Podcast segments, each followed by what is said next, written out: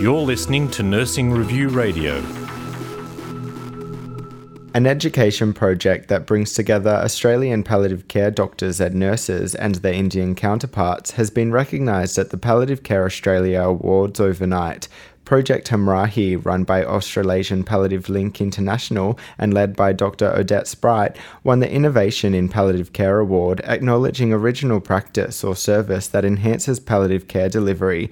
Odette joins me now. Welcome. Thank you. Why was Project Hamrahi initially set up?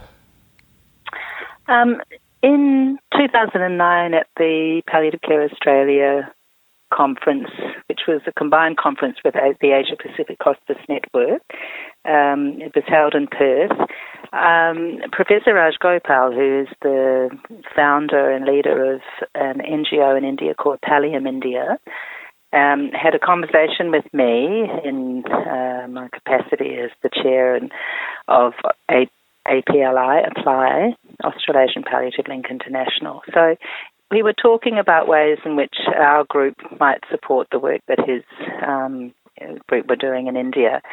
And the idea of Project Hamrahi came from that. He his group is is one of the key and leading organisations in India providing palliative care education, uh, and they run a, a six or so uh, six week courses in basic palliative care for doctors and nurses and other disciplines um, in the south, at their base in um, Trivandrum, which is in the most southern part of India, the state of Kerala. So people they receive funding from America um, to um, identify potential leaders of palliative, new palliative care services, particularly in the north of India, and that funding allowed them to um, bring these um, doctors and nurses to Trivandrum for the training in palliative care.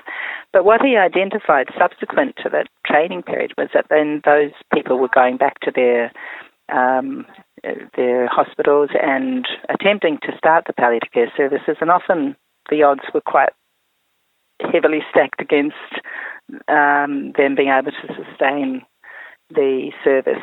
So, for example, many of them were um, real pioneers. Their institutions, although they supported them going for the training, they not, didn't really necessarily support them in establishing their palliative care services um, uh, by releasing them from previous duties.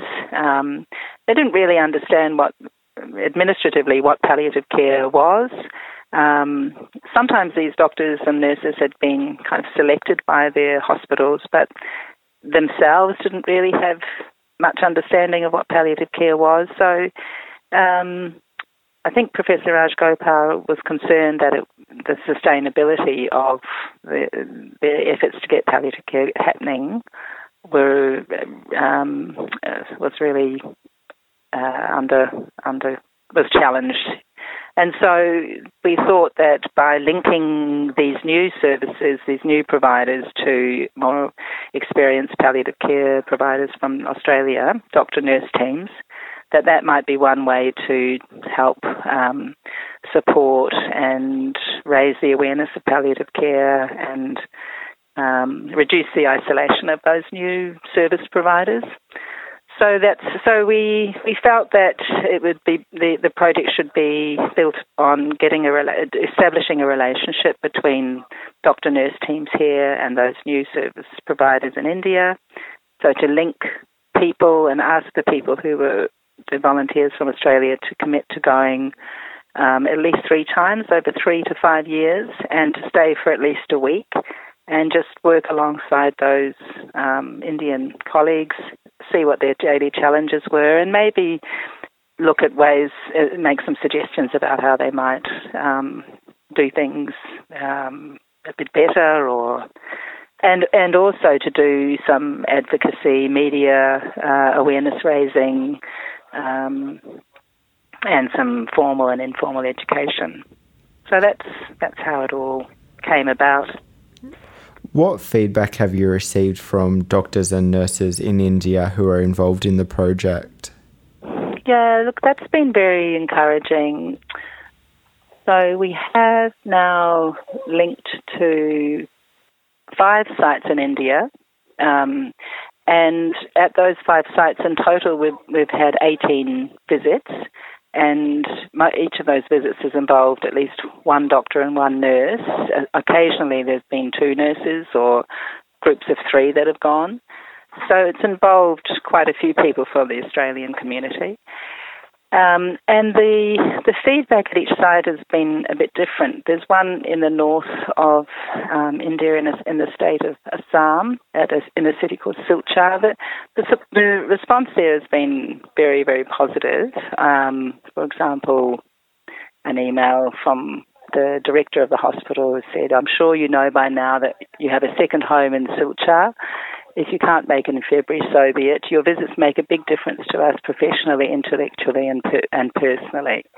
Um, and I think that's that's representative of the feeling at a number of sites. Um, the place that I visit in Patna in Bihar, similarly, um, you know, a, a, very warm welcome and.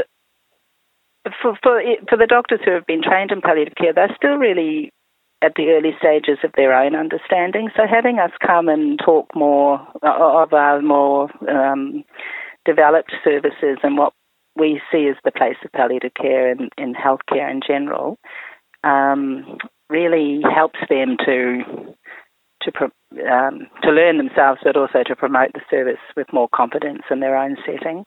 So we get that sort of feedback.